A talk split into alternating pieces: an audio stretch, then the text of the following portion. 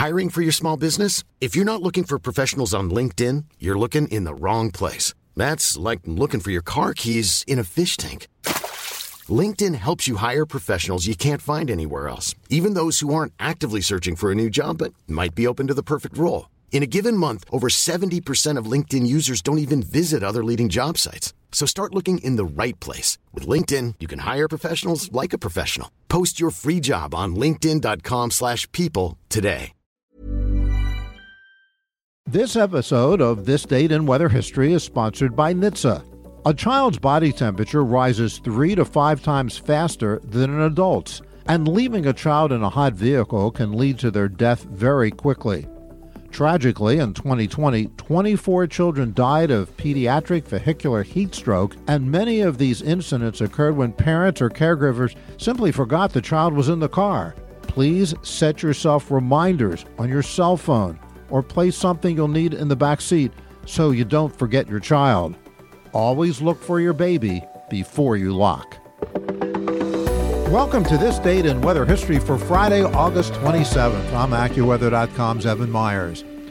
On August 27th, 1893, a major hurricane, which became known as the Sea Island Hurricane, struck the United States near Savannah, Georgia. It was one of three deadly hurricanes during the 1893 hurricane season. The storm killed an estimated 1 to 2,000 people, mostly from storm surge. On August 15, 1893, a tropical storm formed off the west coast of Africa. It became a hurricane on the 19th while crossing the Atlantic. The hurricane continued to strengthen, attaining Category 3 status on August 22nd while located northeast of the Lesser Antilles. By the evening of the 25th, the storm was approaching the Bahamas. It is believed that the first effects of the storm were beginning to be felt in the Sea Islands area just off the Georgia coast, with winds steadily increasing during the night of the 25th. Landfall occurred near Savannah, Georgia on August 27th. Reports from the time say that the wind during landfall was around 120 miles per hour, making it a Category 3 storm. Pressure in Savannah was measured at 28 inches even, and modern estimates put the pressure as low as 27.5 out at sea. This would have made the hurricane most likely stronger than a Category 3 storm. The hurricane carried with it a heavy storm surge of at least 16 feet high, although the modern hurricane models calculate that some areas might have been inundated up to 30 feet, and that caused great destruction all along the coastline and, of course, offshore.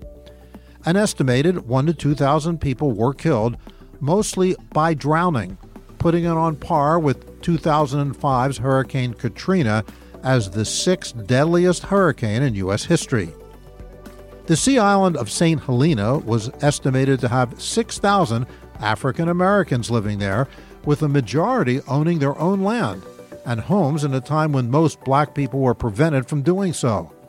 Most structures in that area were not even elevated higher than two feet above sea level, Therefore, they were covered by the first waves that went above the normal water mark.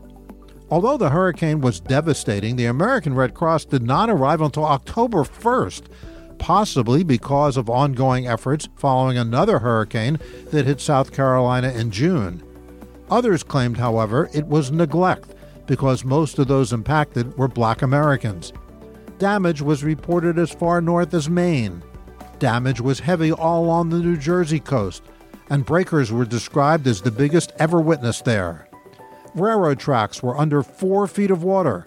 Crops were heavily damaged in Pennsylvania and upstate New York. At Coney Island, roofs were lifted off big buildings and carried for blocks.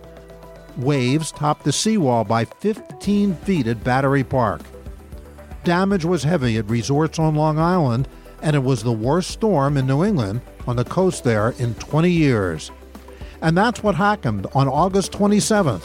Be sure to tune in tomorrow for a brand new episode and find out what happened on this date in weather history.